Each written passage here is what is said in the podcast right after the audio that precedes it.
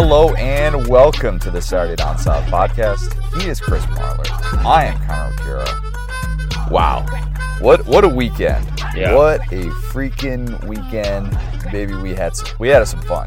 Yeah, it was that was a blast, man. I, I think we've heard about going to Baton Rouge. I'd obviously been to New Orleans. Uh, we avoided Shreveport. All the things Mhm. that we were supposed to do, we did, and it was incredible. Like I, I honestly, I thought that this was going to be like an easy. Uh, I, I just didn't think it was going to live up to the expectations because the expectations were so lofty, and they were great. They were. It was great. They were. Um, so just, just just to clear this up, so we're actually not recording this in person right, Right. now. Marler had a super early flight back to Atlanta. I had a kind of a late flight back to Orlando. So just the logistics of when we were getting back to the place that we were staying. Your friends who let us crash there. Shout out Marie and Jonathan. Yeah. You're definitely listening. Um, thank you for letting us stay at your place in Yeah. downtown New Orleans. It was awesome. But yeah, just logistically, we weren't able to record in person. We got back super late on Saturday night and didn't want to necessarily like just you know kind of like sit there and like loudly record while they had you know they're Right. asleep and doing all that stuff. So that's why I am currently sitting in my rental car in a parking lot like probably like a mile away from the Superdome or so. yeah. Um, so if you hear like rowdy Saints fans in the background, apologies for that. Um, but that's just how we're gonna roll. That's how we're gonna deal with this. So we're gonna give a full recap of our whole weekend in Baton Rouge. We are going to, of course, talk about all the action in the SEC, which I'll be honest, like we sort of had to catch up on today. I mean, that's what I've been doing all morning. Yeah. It's just catching up on all things SEC because signal at Tiger Stadium not ideal. Tailgating not ideal for being able to follow along with games, but we did catch up on on that. So we're gonna do one thing I liked.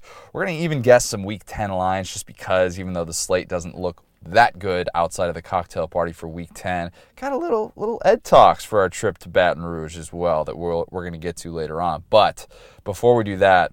Marler, I got a little little story for you. So when we were, this isn't really a story because you experienced it, and this isn't that great. But when we had dinner the other night on Saturday or on Friday, I believe it was, and we went to that little pub place, and you know I ordered myself a grilled chicken sandwich, pretty standard order for me. And I'm looking around at the condiments, and I see they got ketchup, they got mustard, they got mayo, they got hot sauce, but it wasn't Texas Pete It was just and it made me really sad and it makes it makes all the difference in the world so you know what i get it i get it now Yeah, it was. I mean, uh, first off, uh, yeah, tailgating is never the same without Texas Pete. We use it on everything.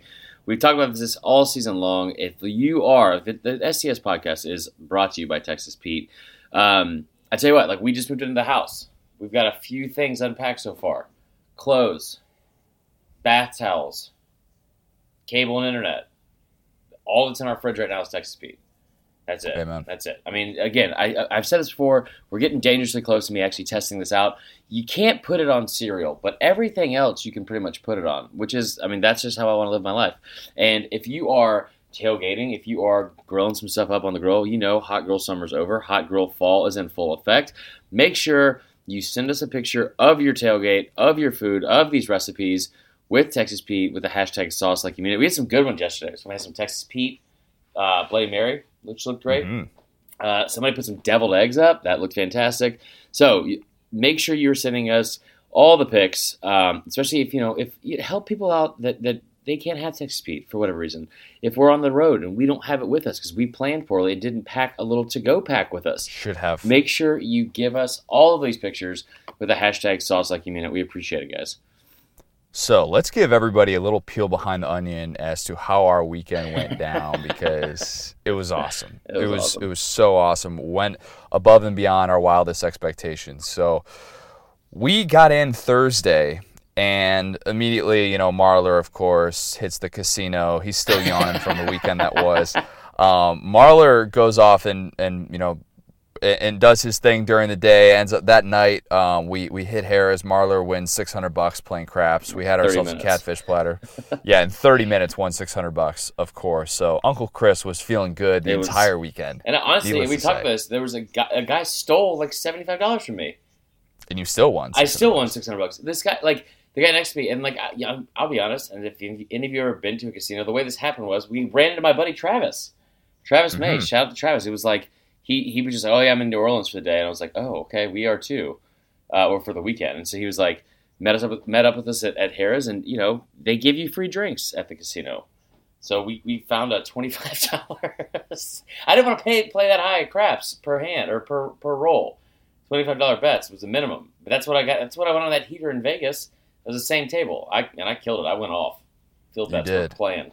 You that much. it set it set the stage for the weekend that was. It was it was perfect. So we then wake up on Friday morning and we drive down to Baton Rouge and we had known um, Jacob Hester was going to look into seeing if he can give us a tour of the facilities, the brand new facilities that they have at LSU, and he came through in the clutch. We I got dude, I was so everything. nervous about that. I was too. I mean, like, don't get me wrong. Like, I, I love Hester, and I, Yeah. I knew that he was gonna, like, I knew that he was gonna do what he could. But at the same time, you know, you're talking about people with busy schedules, kind of sprung it on him last Yeah. minute. But the well, fact we walked that in though too, though, and he was like, we couldn't figure, like, for whatever GPS sent us to like this abandoned school that looked like this Trunchbull school from from Matilda, and then we got there, and they were like, uh, Hess was like, I'm pretty sure you're my son's school, like that's not it. And I was like, yeah, this doesn't look very new, and then we found out where it was. We go in there. And he like showed us around in the first. Remember the first door we walked through like the goalposts and all that stuff. If you haven't seen the pictures, go on social media. We have them everywhere. It's, It's all over, yeah. Awesome. It is awesome. But he opened that first door. He tried to open the first door. because "This is closed right now." And I was like, "Oh!" And there endeth the tour. And it was not. It, it, we kept going. Yeah. Just the beginning of it, and I didn't even realize when you walk into that building all of what it encapsula- Yeah. encapsulates with having the the indoor the indoor football field that they practice on, obviously the full locker room, all the training areas. Like eh, the locker room was unbelievable. I mean, we got to see the the sleeping pods, and you got to to lay down in it. You got to lay down in Joe Burrow's sleeping pod. So you, and no, I'm not even going to go down that road. No, Um, a but it's so Miles qu- Brennan's thing. it's so quiet and, and it was and it smelled so fresh in there. Yeah. It was weird. We could have recorded a podcast in there. I always look for that now, the Yeah. how the noise impacts things and the background noise and all that. And it's it's truly amazing. The pictures, the videos, it doesn't do it justice. yeah, Awesome, awesome experience just to get to see LSU's peel behind the onion. yeah. That, so it was. It really was like they, they had. You see all these like it's an arms race now. We talk about all the time with like recruiting and, and stuff like that.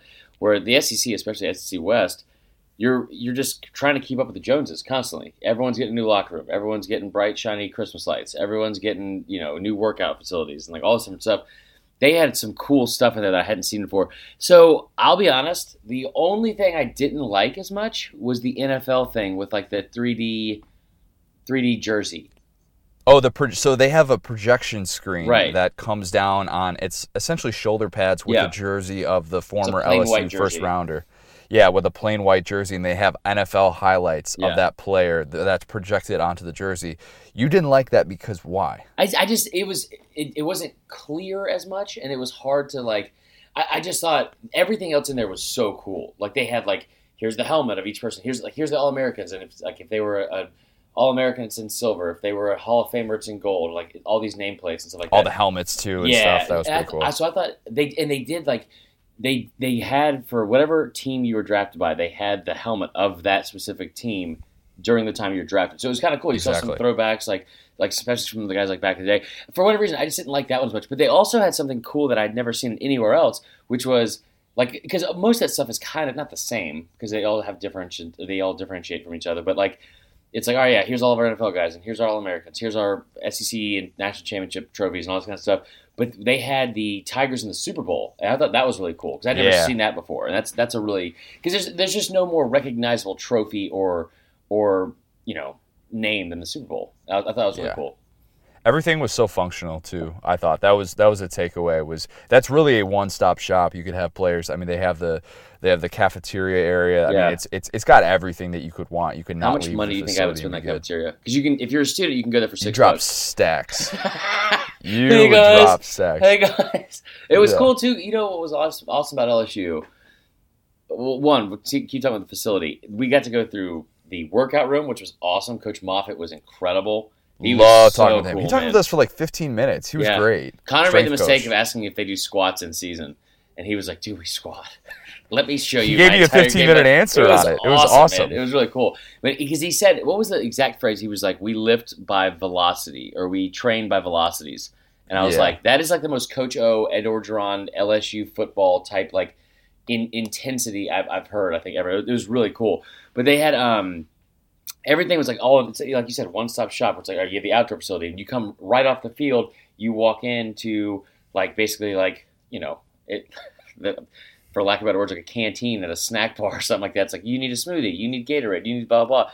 It was it was just everything was they they had it down to like the the supplements with each person's name. All of like it. you come Yep. in and, and take your supplements and and there's you know Powerade stands and all this other stuff and and and the the workout facility like I'd seen that before at Bama where you have like okay here's here's the smoothie place like right next to like the the weight room right um, I'd seen that before but there's just other stuff that like that was in there the, the, the after watching the Mississippi State LSU game from a week before and watching Gary Danielson talk about like in like and he did it in like a way that was like this is so good and they're they're making sure they don't miss anything where they were setting up hotel chairs like standalone chairs to line up in their formations and practice in the parking lot and this was on the CBS broadcast to Mhm. see the walkthrough room where they literally just put it up on a projection screen of like hey trips right blah blah how do we line up massive. it was awesome. That part was uh, that part for me. There's not we, we joke around about Ed Orgeron being like a caricature of a person, this like big, larger than life, and like the voice, and you know he gets he gets crapped on. I think sometimes from the national media because they don't take him seriously. There wasn't a single thing that was overlooked in in that whole building. I agree. Everything was was taken into account. That they, they go above and beyond. It was just an, an awesome experience. So grateful that Hester was willing to Yeah. take time out of his day to That do that great. and show us around. Really really cool. So after that, we head over to Walk-Ons, have lunch. Amazed Tell that him. it was it was so packed. Oh, I'll tell him. Marler is a Pop-A-Shot god. In the same way that you were blown away with my skee ball skills at Media Days a couple months ago, I was speechless watching you play Pop-A-Shot. My goodness, you have a gift. Yeah, I should have put up eighty. I'm, I'm disappointed in myself for not putting up eighty. I like Kobe would have put up 80. if if we would if we would go back today, like I, I, I would I feel like I could put up eighty. I like it was it was in one of those zones, man. I was killing it.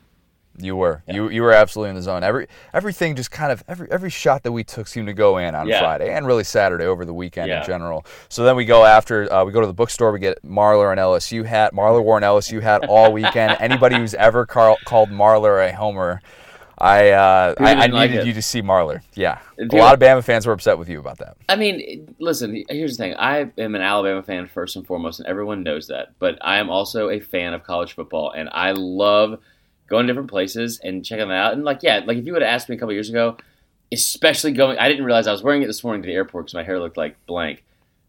I, like I took it off immediately because it's game week.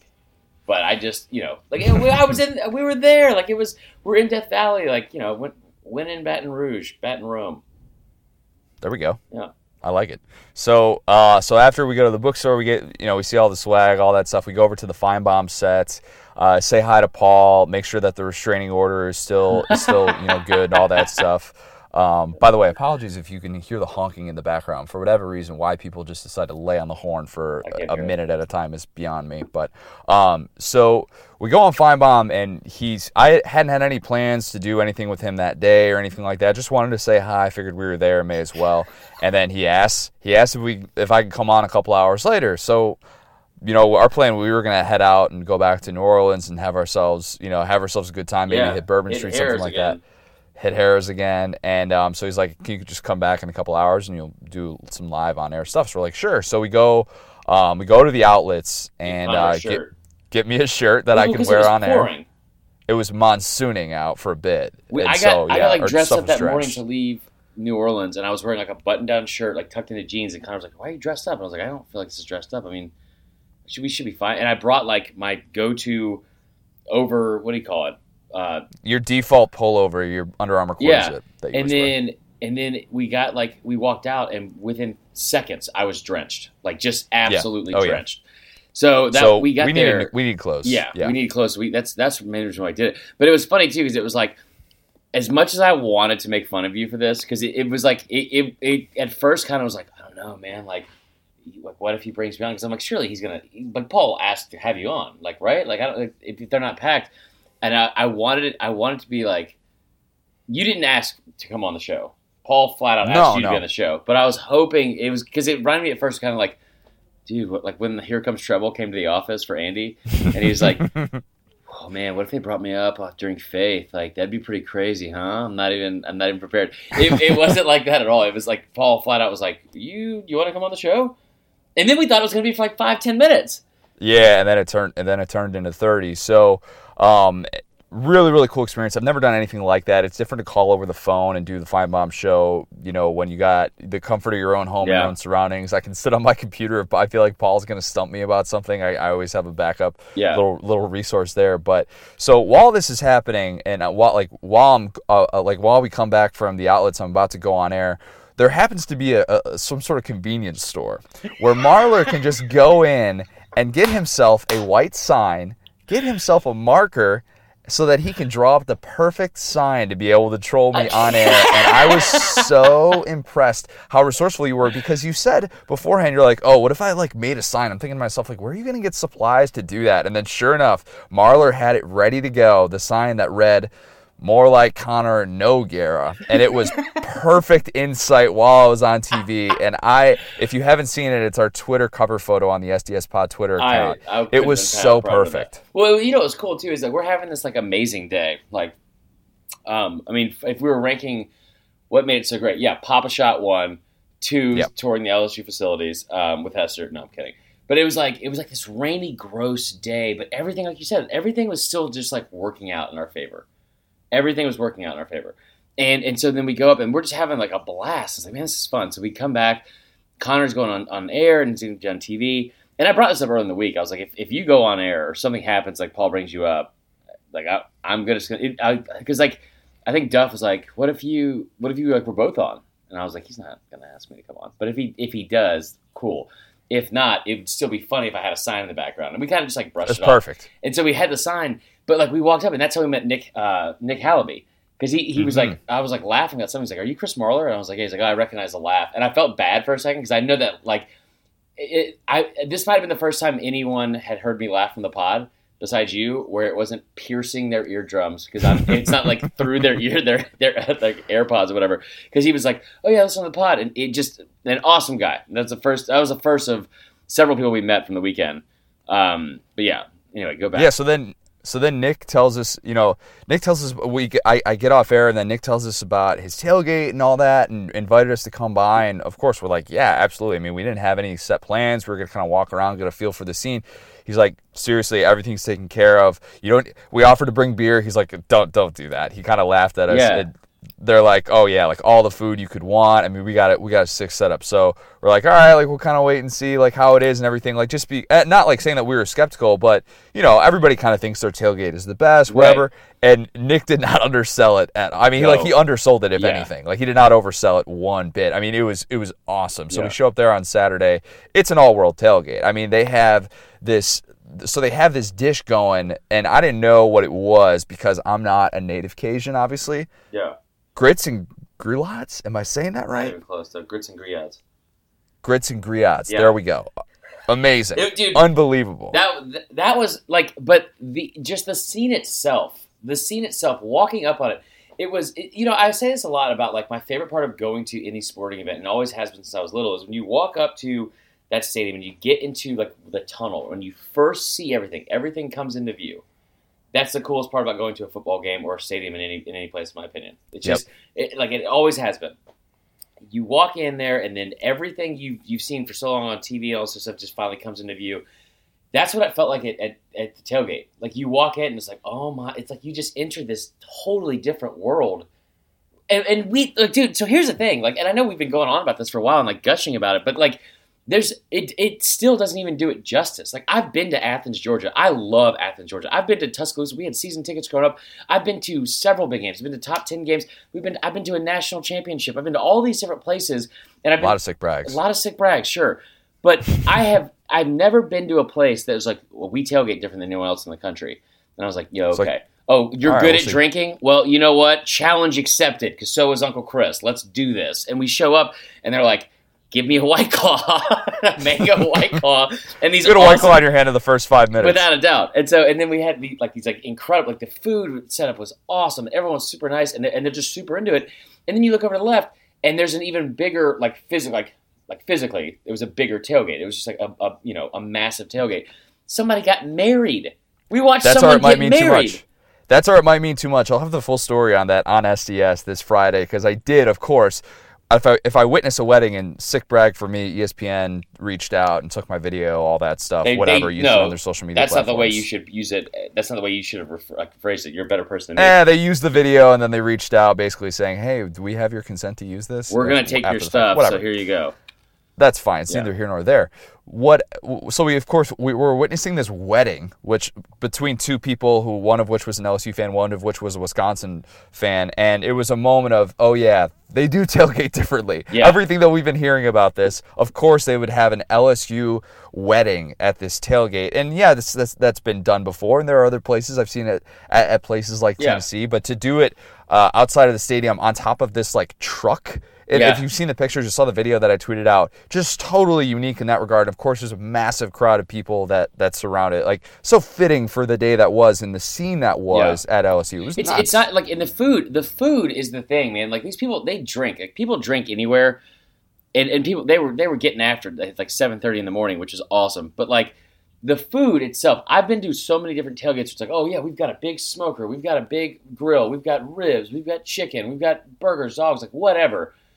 It's different when you're like, oh, here's a giant witch's cauldron that we have just have some kind of like burnt orangish sauce inside of. Right. You're like, I don't know what that is, but put it on everything. Just just douse it on everything. It looks awesome.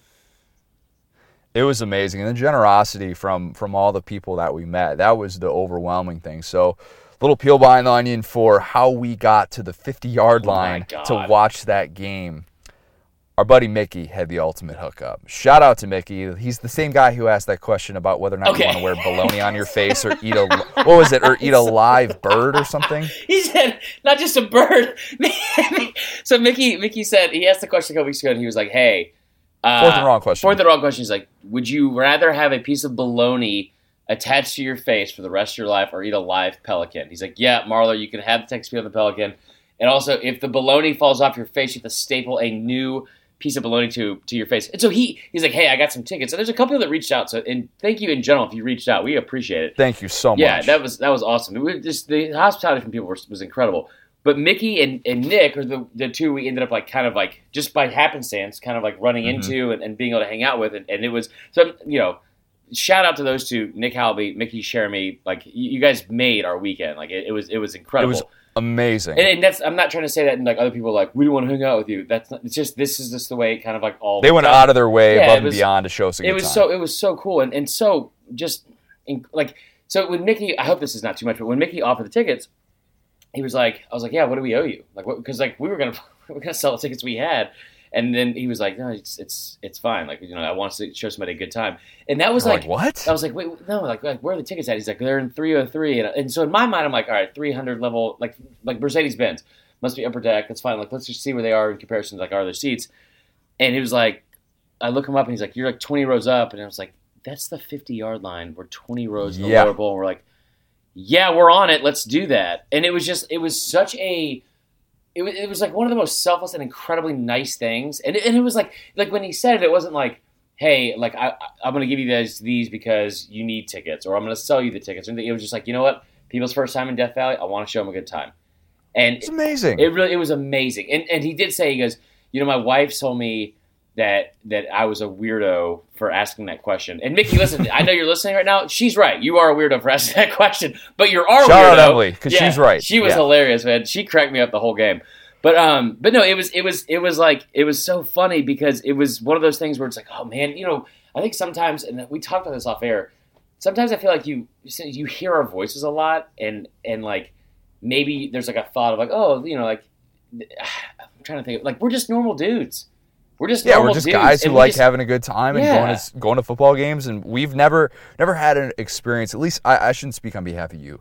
I haven't had an experience quite like that. It's a different experience to watch a game from a press box Yeah. to watch it from, you know, to have good seats. I've had good seats for games before and stuff like that, but to watch a top 10 matchup at a bucket list place, the amount of people I'd reach out saying, I'm so jealous you got to go there. Yeah. Bucket list place, need to get there. Yeah, like same here. I hadn't been there before, and for somebody to reach out and to, sh- to lay out the red carpet for us like that was just incredible. And the fact that his family was all there and we got to just have a good old time and just be immersed in the atmosphere atmosphere. I felt totally immersed and like I was getting the full Tiger Stadium experience. That was the the thing I didn't want to happen was I didn't want to walk away from that thinking like, ah, you know, maybe I didn't get the best feel for the stadium or I didn't really see kind of what people were talking about. Maybe if we had sat back in our, our traditional seats, that would have been the case. And I realized that if it had been a night game, a true night game, that's the next thing that we got to experience. But still, the in-game atmosphere, where we got to experience it from, the people we got to experience it with, we get it now. We we Yeah. totally get it. It's unlike and anything I was I've ever seen. blown away. It's it's it's, It un, it it's really unlike. was. I, I, and I'm uh, this. Uh, you take this. This is not supposed to be a sick brag, but I, I've been to World Series. I've been to national championships. I've been to SEC championships. I've been to all these different things. Been to the Olympics. I, I have never been to a Super Bowl. Yeah, Sick I've brag. kind of been to a Super Bowl. I've never seen anything like this in my entire life. I've, I've and like you know what was weird too. You bring up the night game thing, and I've heard that my whole life, and I'm sure it's true. But they were there was Hester apologized. He's like, that just sucks. I'm sorry you guys have to come here. It's not a night game. I'm like, what are you Yes. talking about? It's a night like it's a top ten game, and it was like, you know, it, it just was it was an absolute blast. The atmosphere was incredible. I will say my one bit of disappointment out, out of everything was, um, yeah. Tell you what, hold on. Just speaking about the fans, how crazy and next level they were. We saw we saw a wedding. We saw Sean, who is my my new favorite person. He was hilarious. He- Sean's awesome. Sean's been texting me this morning. Me He's talking. He's, he's in New Orleans right now. Yeah. He's a riot, man. He had this that whole jacket. He was he was cracking me up.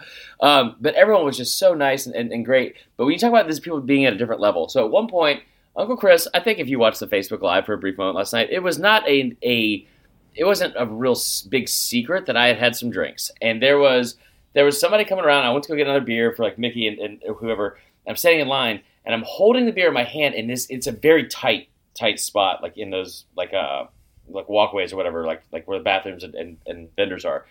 And somebody comes down and just like cuts the corner way too close, hits the beer out of my hand. There's only a little bit left, but it hit the beer to where it literally goes up ends out of my hand and plants like right on the side of this eight year old's face. And then just beer is pouring down the side of his cheek, and I was mortified, mortified. I was, and his his grandma didn't see it, so I thought about just lying, but I didn't do it. Um, but no, I was like, I was like, hey, I'm so sorry. This is what happened. Blah blah. She goes, so he did what? And I explained it to her. and She goes, oh, well, as long as he didn't drink it, I don't care. It's fine. And I was like, wow, just it was unbelievable, man. It, just the whole thing was, it was the, it was one of the greatest experiences I've ever had at a football game. It was great. Truly, truly lost. grateful. Truly grateful we made this our bucket list trip. Let's talk about the actual game itself because there were takeaways from this. This was a top 10 matchup. It was a big football weekend for both teams that Yeah. were in Baton Rouge. Let's start with Auburn's defense because they deserve a ton of credit Yep. for this. We have yet to see LSU's offense look like that for 60 minutes. They got off to the slow start the week prior against Mississippi State, got things going in the second half, still put up 36 points in that one this game was a different feel all around. And LSU came away as a team that looked more flawed than usual, and it was because of the formula that Auburn had defensively with getting pressure, with their with only having four with only having four guys rush the passer, Derrick Brown and Marlon Davidson. I've seen them before. You can see them at media days, but when you see them in pads in Dude. person as close up as we did, I was blown away by their size, which sounds weird to say. I've never seen them kind of that close that that close in pads necessarily, and it was um it, it was it was pretty pretty insane watching those guys go to work. And there was a, a little clip uh, where it looked like Joe Burrow flopped during the game, and he actually there was a video of it that surfaced on Twitter after, and Burrow actually quote tweeted the video saying like that that he flopped, and uh, Burrow said he wished it was a flop. Derrick Brown's just that big. Yeah, he, he looks he, like it's weird because like Marlon Davidson, his, his arms are like it's like why how how Legs. His arms are legs. Yeah, It- but it's like why is there so much definition in your in your arms, sir? Like you are a massive human being. Derrick Brown is just huge, and he was. I mean, like there was there was. I think somebody tweeted out from SDS because we were there and, and, and I wasn't running like Twitter or whatever, and it was like it was like uh, this is big boy football or grown man football, and it was man. It was this was this was SEC football. Like this was fun Yeah. to watch, but it was one of those things where it's like you saw these still shots, and you've got like it's not like LSU's offense. We talked to Coach Moffitt. It's like these LSU players are small, like Yeah. or not strong, and you've got like three of them trying to block Derrick Brown. It was or hold Derrick Brown. Either way you want to look at it, it was nuts, man. They were frustrated. They were frustrated with that. They said after the game, Yeah, the, I know Auburn fans. There, there were a couple instances where I called out holding and it wasn't called, where it looked like LSU set the edge. Not to say LSU didn't deserve to win this game, Right. but I understand the frustration from Auburn. Coach O is now 8 0 with three wins against top 10 teams this year. He's 7 and 1 in his last eight games against the top 10. I understand. The loss is to Bama. That's how he's going to be judged. Whatever. This was a grinded out sort of win for LSU, winning in a fashion that they haven't had to win in this year. And yes, we saw some limitations of the offense where Joe Burrow got hit more than he's used to getting hit. Yeah. These receivers did not get open. Auburn had a great defensive game plan that I'm, I wouldn't be surprised if they put that defensive game plan in three weeks ago after the Florida game because they had the bye week and they had Arkansas. Kevin Steele, that defense looked legit. They took away all the things that LSU's been doing so well, attacking the middle of the field. They really made it a grind for the LSU offense. Clyde Edwards Helaire really had to get going. Had Yeah. an awesome game. I love watching that dude play football. He's such a great fit in that system. Continues to be an underrated element of that offense. But I think for LSU, LSU fans, it was kind of weird because you tried to start the "We Want Bama" chant, and there wasn't that like overconfidence. And it was strange seeing LSU improve to eight zero, have another win against top a top ten team, and still be kind of like, yeah, that was kind of underwhelming. You know, like it got really close at the That's end. so if that onside stupid. kick goes a different way, I hate but that's that's where that's where the program is at, and that's how high of a bar they've set for no, themselves. I disagree with you on this. And listen, I know I've said all these great things about the atmosphere. That's not where the program's at. It just this is an irrational. This is an irrational testament or an irrational um, mindset where they have where they compare. that's this- where this season's at. No, no, no, no. This is an irrational mindset of where they compare themselves to Bama. We saw stuff going into this game. They weren't even talking about Auburn. They were talking about they were talking about Bama leading up to the game. They like this is a top ten team, and I kept saying I was like, when are we going to talk about Auburn? This is a Mm-hmm. really good team. We saw it in the stores. We saw the beat Bama sweatshirts, beat Bama hats, beat Bama like buttons, all this kind of stuff. Like you've got a number nine team in the country coming in here. Like it, it was. Now I'll say after the game, I don't think that was either like, well, you know, we got some stuff to improve on. No, it's it is the little bit of fear, a healthy fear setting in because you and on both sides. Like as a Bama fan, I am terrified of playing this LSU team. I can admit that. You are. Yes, they're, they're this is the best LSU team I've seen in the past. They Bama has beaten LSU eight times in a row. It has. I, I brought this up beforehand. I was like, you know, the closest you can even compare this upcoming matchup to is a 2015 game where you also had a Heisman frontrunner, Leonard Fournette, coming into town, but then you know, like into Tuscaloosa, he was averaging over 191 yards a game, and he got held to 19 carries for 31 yards. This that's the closest you could you could compare each team to of where they've been in the past. So like this this matchup has been in the past. It's still nothing like what we're going to see in two weeks. It, I I loved LSU. I was surprised they didn't start the "We Want Bama" chant because they. I tell you what, man, they hate Bama, but or Saban really. I, I was surprised they didn't join in on it, but I don't think it's because they were like, you know what, we've got some stuff to improve on. Got because they there, there was a level of of of earned arrogance like about this team. And, and, like, and I mean like arrogance. Don't take that in a way. It's like they're arrogant, they're cocky. No, an earned arrogance that they have earned Yeah. it this season. They should be the number one team in the country. and they you know they had some it, the fact that also in the fourth quarter we see Grant Delpit go down, we see Derek oh, Stingley go down. that down. sucks. That we we Coach O said after the game that he thinks that it's not not not anything serious or anything like that. So you hope with the bye week that those guys are going to be at full strength, so we can, can we can see this this LSU defense at full strength against Alabama. How about that? I said to you during the game when Grant Delpit, you you were baffled that DJ Williams went out of bounds on that long run. Like how did he do that? On that long run where it looked like Auburn was about to have a touchdown, and then I think that would have put them ahead 17-10. 17 to 10. And instead, DJ Williams is f- sort of forced out of bounds by Grant Delpit, who didn't give up on that play Yeah. and took a, an interesting route. Maybe it was a freshman mistake by DJ Williams to It take that running route, whatever the case. But saved four points in that play, and that game was decided by three points. Yeah, I mean, no, like little off to, things like to that. Delpit for for doing that. Like, I mean, like for like not giving up on the play. At the same time, I do think that it was like it was inexcusable from DJ Williams. Like, get like like we we saw where he passed at the fifty yard line, at the forty, at the thirty. He he like Delpit didn't have an angle on him. This, I, I I think this isn't taking away from what Delpit did. And maybe if I go back and watch the replay, it'll it'll be different. But watching DJ Williams, like it was like, dude, because it wasn't like he barely stepped out of bounds, like his full foot. What are you doing? Yeah. Like I don't want like I don't want to quote Top Gun because it's an overrated movie, but just hit the brakes, dude. Hit the brakes. Let him go right by you. This is so stupid.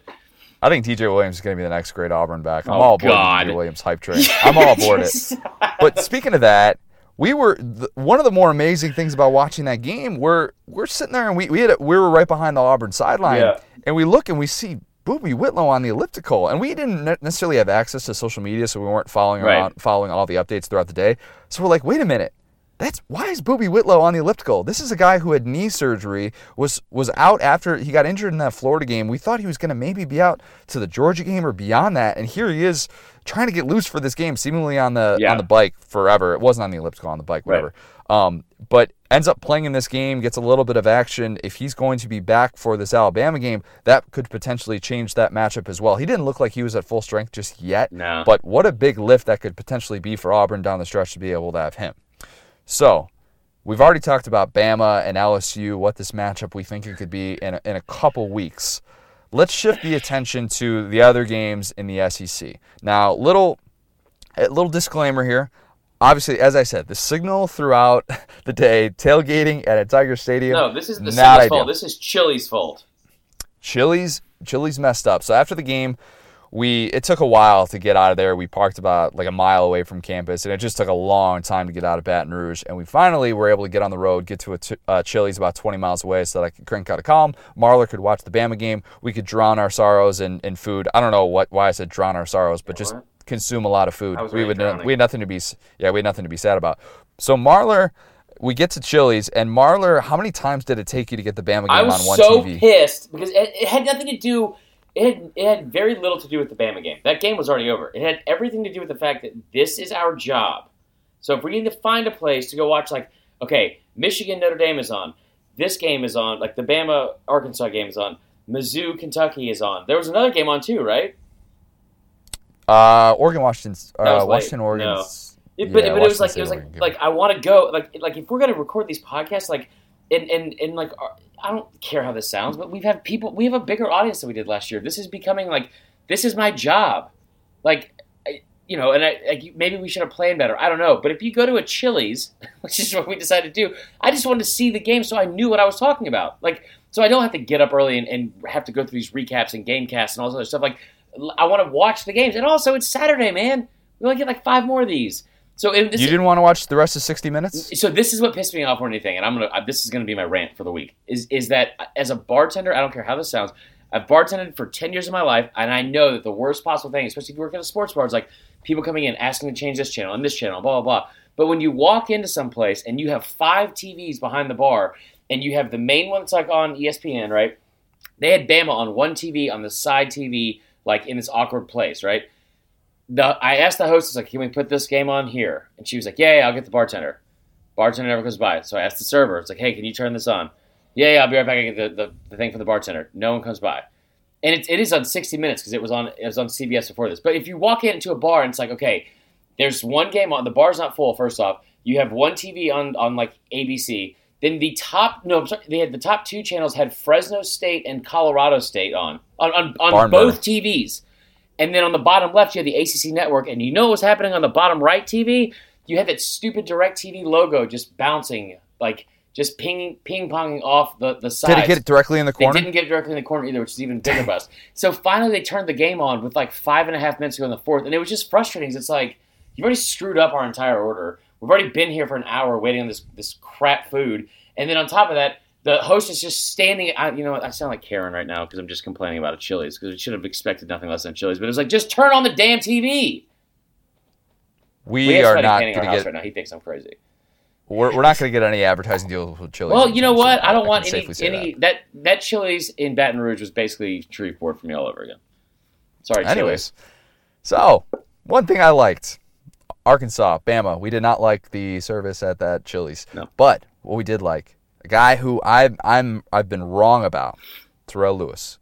He is on an absolute tear. And if you look at the box score from that Arkansas game, you might see, oh wait, he didn't have any sacks. He's not Chase Young. Why, why didn't he have any, any sacks? How is he on an absolute tear? The dude had six quarterback hurries in the first half Yep. of this game. Is that good? He has been an absolute machine the last three weeks, Yep. and he is playing like the guy that you said in the beginning of the season has All America potential, first round potential.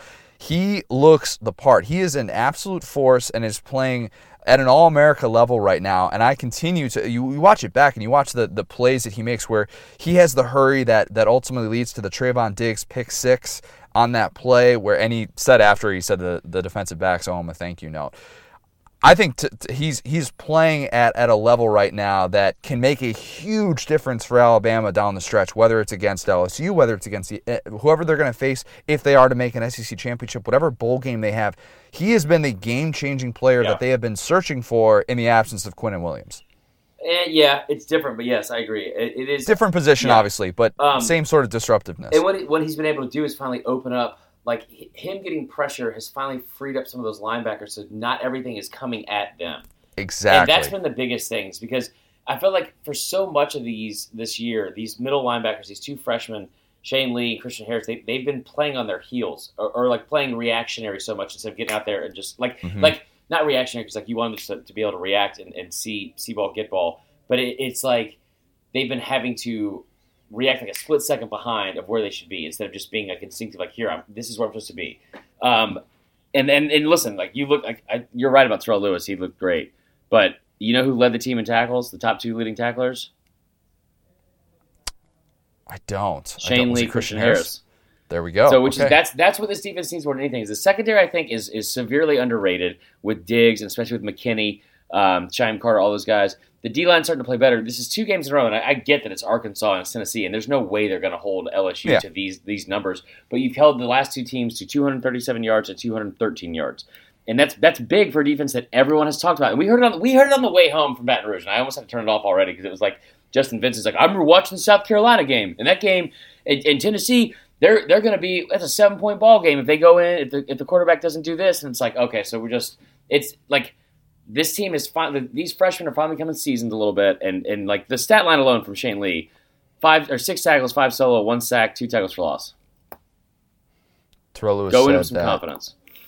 Terrell Lewis said they wanted to show that the Bama defense can still be dominant. This yeah. isn't an all-on offense, and in a game where Mac Jones is a starter, Mac Jones plays really well the defense was the headliner. Yeah, it's Arkansas, whatever. But Nick Starkel looked totally lost in this one. I think five and nineteen. It's it's bad when Jerry Jones's grandson is getting into the game for the first time. That's when you know it's bad. Yeah, yeah that was tough. That is who it was. That was tough. I can't wait for Bama to give up 500 yards against LSU. Moving on. Mississippi State, Texas A&M, the fighting Joe Moorheads. it was it was a rough one. But the one thing I did like how about the Aggies finally pouring it on against a Power 5 team? I took Mississippi State to cover the spread in this one, not win, but to cover the spread because I said, you know what? Yeah, you hedged. A&M never, ever, A&M never seems to be able to blow. Yeah, I hedged big time. They never seem to be able to blow out Power 5 teams. They mm-hmm. struggled to, to distance themselves against Arkansas. Arkansas had a last chance to win that game late. They struggled against a, an Ole Miss team that you know we we've said is improved, but still it's an Ole Miss. We think that the talent is still on a, still favoring A&M and they finally were able to, to put the foot on the gas and played their most probably their most complete game of the season if we're being 100% honest and that was the first time all year that I, that they scored more than 31 points against a power 5 team and the running game actually looked okay. Isaiah Spiller, 90 yards on the ground, first time over 78 yards against Power 5 team. Good for him. Kellen Mond getting going in the ground game this is a little bit more of the A&M team that we thought we yeah. were going to get. They finally get to they finally have a, a, winning streak this year for the first time. That's a winning streak. Uh, no, I agree. I, Who was that voice? That was the guy from Major League. You get another one. That's a winning streak. Everyone else oh, gets that it. was pretty good. Um, that was pretty good. All right, I take that back. Okay, so yeah, it was good. Like the A and M defense gave up 433 yards, but I feel like most of that was probably late. It just was like this game. This game was everything we thought it would be. It was like from an aesthetic standpoint, unwatchable. It looked it looked like all the maroon. I'm not just saying like I know I complained about the Chili's earlier. It looked like a spring game. Yeah, I'm sorry to with take all that maroon. three minutes of the pod with like a, a just a verbal uh, Yelp review, but like you know, I won't do that again with this game. It just it did look like a spring game, and it was it was tough to watch. But it is this is like something where I think I think the bottom line, like you look at this Mississippi State team, three and five, right? They were two and one. They were two and one. They they are one in four once they had, once they had to start playing, and that only win is against Kentucky, and it just it it is, and it was at home too. It just this team is headed south quick, um, and I just I don't think I don't think they're gonna make a bowl game, man. Yeah, I don't either. I don't either. But uh, Texas A&M takes a huge step yeah. towards that. Obviously, we yeah. think that the Aggies are, are looking better than they have throughout the season. We I know we've been critical of them, but credit Jimbo Fisher's offense for actually looking the part on Saturday. No, I agree. And I tell you what, though, this was we kind of crap on Mississippi State, the Joe Moorhead thing.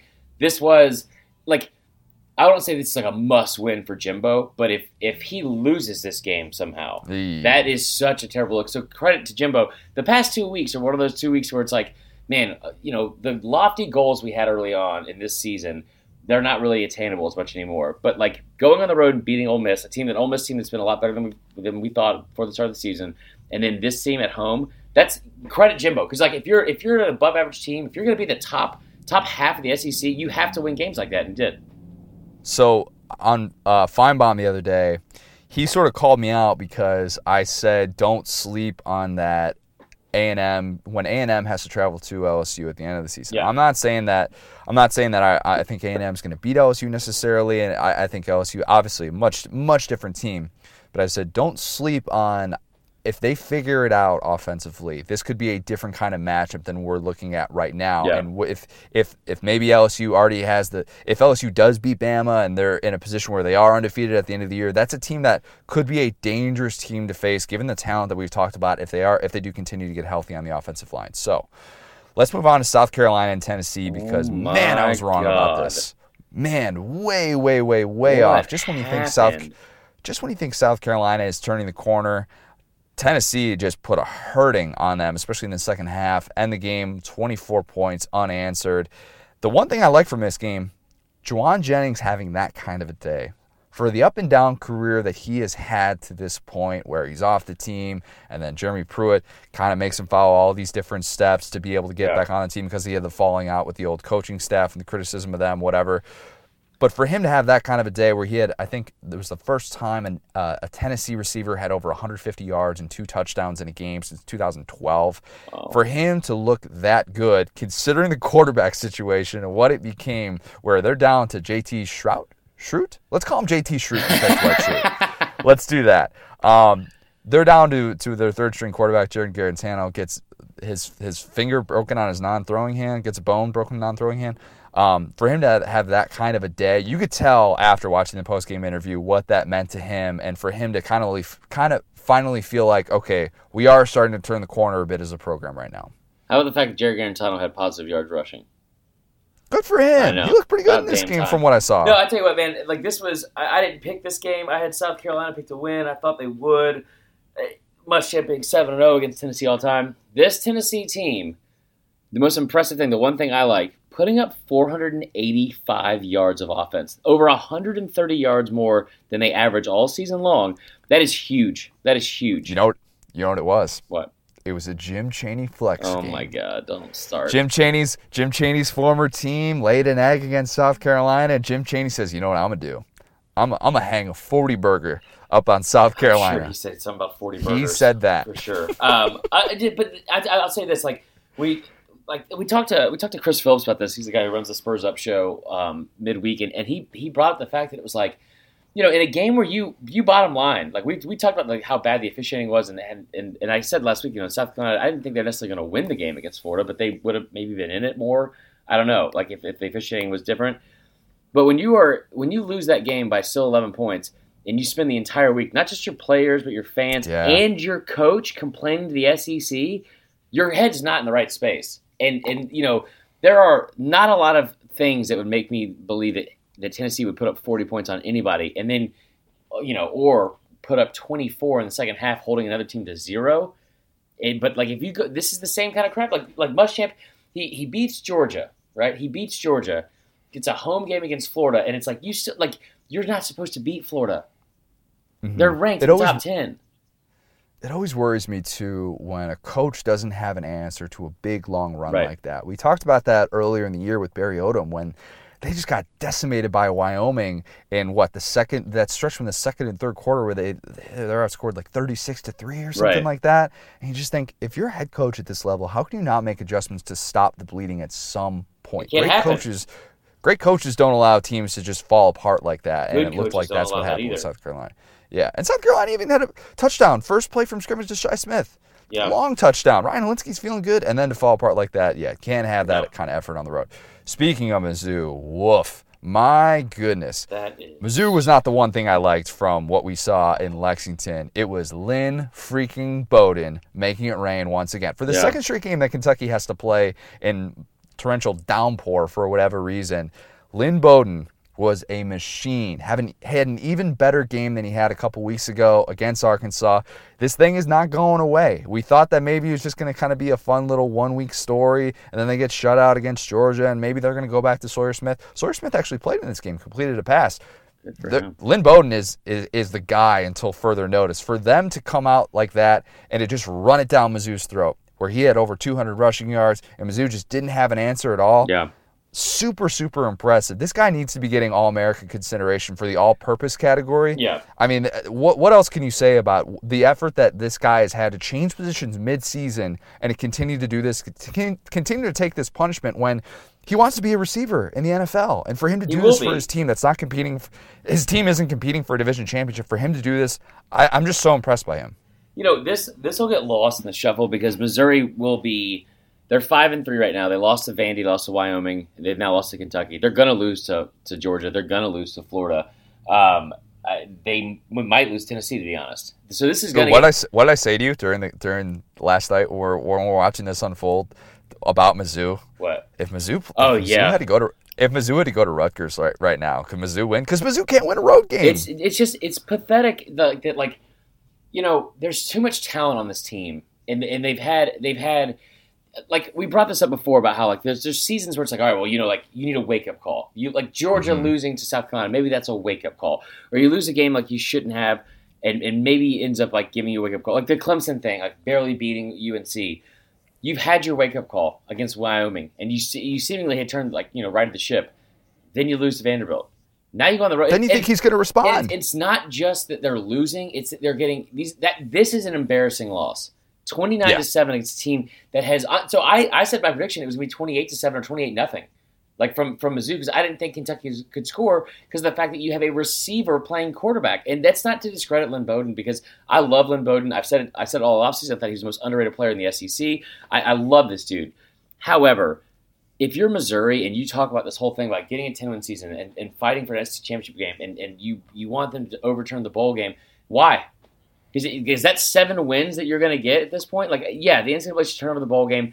I'm just, I'm, I'm mad that I've like been like championing this team and pushing for this team. Like, the NCAA to overturn the bowl, bowl ban because they're going to be seven and five with losses to Wyoming, Kentucky, and, and Vanderbilt.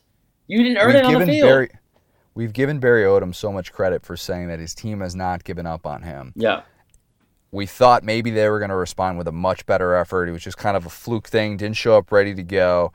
Man, I really question what this team is going to look like down the stretch with all this bowl stuff still up in the Yeah. air and the way that they have looked the last couple weeks. It's it, it's ugly right now. And, I, and Barry Odom, all the praise that he was getting a couple weeks ago, getting into the top 25, there are suddenly way more questions about him and his long term future. Yeah, as there should be. Let's go. Let's go to week ten. The slate, not great, but the good news: world's largest outdoor cocktail party. That's the good news. Let's let's start with that game. Let's start with that game. Let's guess that line because I thought I had it figured out a couple weeks ago. Was thinking maybe like Georgia minus three and a half, something like that. I think it's going to be a pick 'em. I'm going to say Georgia minus two and a half. Minus two and a half. They're Uh, still going to get that kind of love. Here's the thing: national people that are betting on this on a national like media, for whatever not media, but like national like, like on a national scale, for whatever reason, Vegas is just not giving enough love to Florida. They had them as a as a five and a half point favorite. It got down to three and a half at South Carolina. South Carolina. They were yeah. a 14 point underdog against against uh, LSU. Um, you know, I, I think people, a lot of people still have like, I mean, including me, think that like Georgia is still like possibly the front runner to, you know, get to Atlanta. I don't know. Like, I mean, like, or they said it like all offseason. I don't know. That's how I feel now, but like a lot of people still think like, well, Georgia had their loss. They still have they control their own destiny. They're just going to get to Atlanta, and that's that's it. So I think two and a half points. Okay. We'll, we'll wait and see on that. I'm I'm really really interested to watch that line movement throughout this week. We'll say a lot about the tone that both of these Yeah. teams have, whether or not they feel respected, disrespected, all that stuff.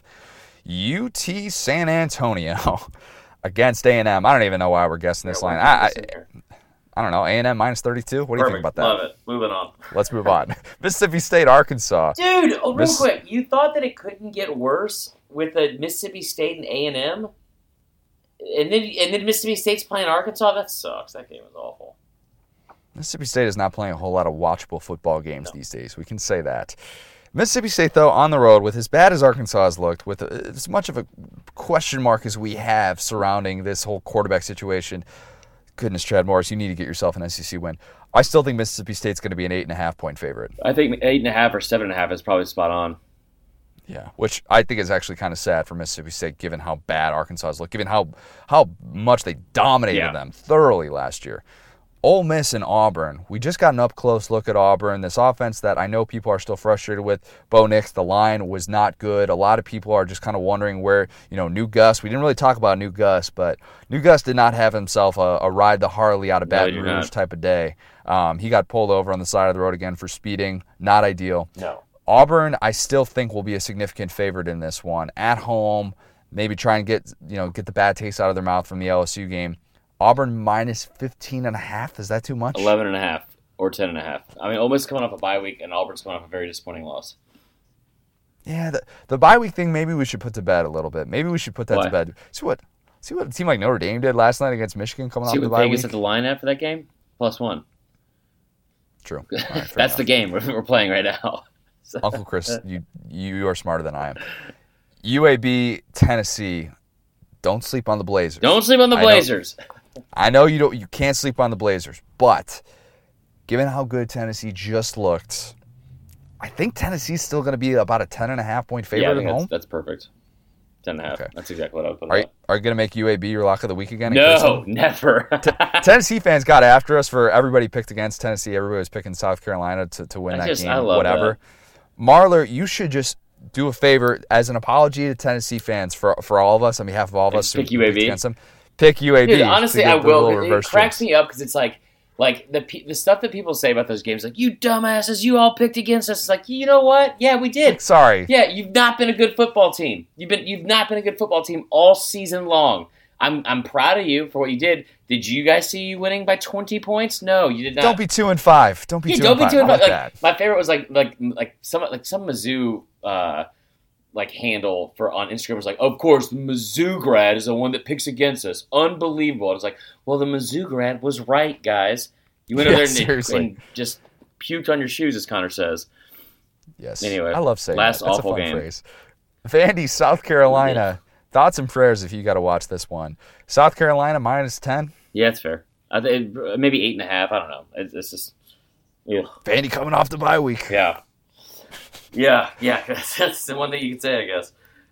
All right, Coach O. We thought we were going to maybe see him walking around the LSU facilities. We got to see a few people. I'm pretty sure we saw Terrace Marshall. Definitely saw Steve Ensminger as he was coming through the door. Already talked about getting to talk to Tommy Moffitt, LSU strength and conditioning coach. How great that was. Did not get to see Coach O in the flesh, up close in person. But do we have him with us this He's morning? He's here, yeah. He's here. He's scared the bejesus out of queso, but he's here. God, God, how you doing? I love where you get to call home. I don't even know what that means. home and where you make it. I mean, where you home and where you make it, man. Come on. Uh, All right, that's just from Waterboy. You just blatantly stole that line. That's okay. God, you uh, interrupt me again. We're going to have a problem. We walk around my house, walking around all the different part of our facility. Okay? Great. Did you have a good time? I had a great time. I don't care if you had a good time. Let me tell you something right now. We're going to talk a little bit today. About, we're going to talk about Auburn game. We're going to talk about Death Valley. We're going to talk about Baton Rouge. We're going to talk about the tailgate. I know you had a good time with Tiger tailgate, huh? Yeah, I did. Somebody got Yeah, married. That's a big mistake. Big mistake. Okay. Uh, Coach O, you're married. hey, I mean, we we just moving on. We're moving on. Uh, I want to talk to you about something special here, Con. We talking about Halloween. Halloween. You're gonna dress up in there? You're gonna be candy candy on the floor again? A little movie theater. It's a great costume. I think somebody's got to do it. Let me tell you my favorite part about Halloween. Get a pumpkin. Get a pumpkin. Smash a pumpkin. It's a great forearm workout. Great forearm workout. Okay, you going out? I, I like going out. You dress up. You want a little hocus pocus. Hocus pocus got two O's. Orgeron got one. Actually, got two O two. We got two O two O in my name. Hocus pocus. Mhm. Okay. Let me tell you what I'm going. I ain't gonna go trick or treating. I ain't gonna put a little mouth bunny on my head, going around the neighborhood, scaring folk. Okay, I scare people enough where I talk. You know, I'm gonna be dressing up at. I got one goal this year for Halloween. I'm gonna scare Ned Saban. You know, I'm gonna dress. Ooh. Yes, right. You know, you know, I'm gonna dress up at Grim Reaper. complacency. Ain't nothing scarier. Complacency. Resting on your laws. I don't know how to rest on laws, okay? I don't rest in general. I sleep for 38 minutes a night like Elf with Will Ferrell in that movie. I drink a lot of Red Bull. I'm gonna get excited on my laurels, okay? Get amped up, get caffeinated on my laurels. I ain't gonna be resting on my laurels. Coach, uh, I can't stress enough that we have a painter here right now who's just terrified. Terrified of what I'm saying. I don't blame him one bit. Um, Did you tell Coach O that you got to see his uh, his buddy Mike the Tiger? Dude, that was cool. The Mike the Tiger thing. That was a pretty cool. I mean, he wasn't riding him, which is pretty disappointing. You want to see me ride? You want to see me ride? Uh, no, that was that was actually pretty cool. You know, what was really cool about LSU, and I'll say this as a Bama fan because people are like just always talk trash about about Bama in general, but like it was cool to see a university, and I know there's other schools that do it too. Florida, Georgia, A and M, Arkansas is a big one. Arkansas is a big one. Um, Tennessee, but it's it was cool to see. And I know people, this is gonna sound stupid, but, but, but there was so much invested into not just football. From like yeah, it was athletic it was invested into having a good time. well, no, I'm, I'm just saying, like there was there was like like we went to the team store, right, or like the Barnes and Noble thing. You would never see like a Dunk U, like Bama basketball shirt, or like the baseball shirt. Like it just you don't see that as much at other places, and it was it was cool to see like there was so much. And we talked to Nick Howley said the other day because you know honestly you know it's what's probably the biggest thing outside of baseball and, and or outside of football and maybe baseball is, is gymnastics. Gymnastics. Yeah. it, it was just cool to see like a, a widespread uh, support. I don't, we don't do that. I don't do that. We need to get back to LSU ASAP. Yeah. Um, my time in this New Orleans parking garage with all these Saints fans walking right behind me, I think it is about up. Um, hopefully, by the time people are listening to this, I will have made it home safely Yeah. and soundly to Orlando. If I haven't, Ooh, what an epic way to go out this would be. But um, thank you to everybody Yeah. who reached out, followed along with all of our stuff over the weekend. It was so, so fun. We're going to be hitting the road in a couple weeks, making a trip up to Athens, which right. my first trip up to Athens. I cannot wait to experience that. We're going to be watching uh, watching Mizzou and Georgia with our boy Candler Cook, who of course we did the the story on uh, earlier in earlier in the offseason, came on the podcast, talked about his walk on experience at Georgia. He's essentially the the, the Georgia Rudy.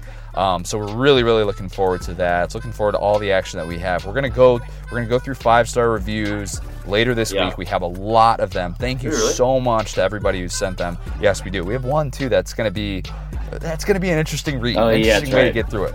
Um, it essentially read like a zero star review, but that's okay. Yeah, Whatever. I'll We're read that read all the five star reviews. Yeah, that'll be fun. So seriously, thank you to everybody who has followed along. We loved getting to do this. This weekend was truly one of the more rewarding weekends I think we've ever had professionally, and just so so grateful for all the experiences that we got. So You got a lot. Oh, yeah, we do have a lot. We He's do have right. a lot. So we we will get to all those later. But I currently don't have internet right now because I am in this parking garage using up all my data There to be able go. to FaceTime with you because that's the dedication we have to this podcast to be able to provide for the people. Marler, do you think that the pe- the um, your friends that we stayed at, the friends that we stayed with, do you think they're going to be appreciative by the fact that we left behind some tours originals and some PBRs? I hope so. I hope so too. I hope so too. It's been a great weekend. Coach O, you still hanging around? No, he's gone. He's gone. All right. Um, Marler. Actually, you know what? Not Marler. Matt Luke. What do we need to remember? Come on, Matt Luke. Just Matt Luke, head coach, Ole Miss football. Y'all just listen, man. It might mean too much. Talk to you guys later this week.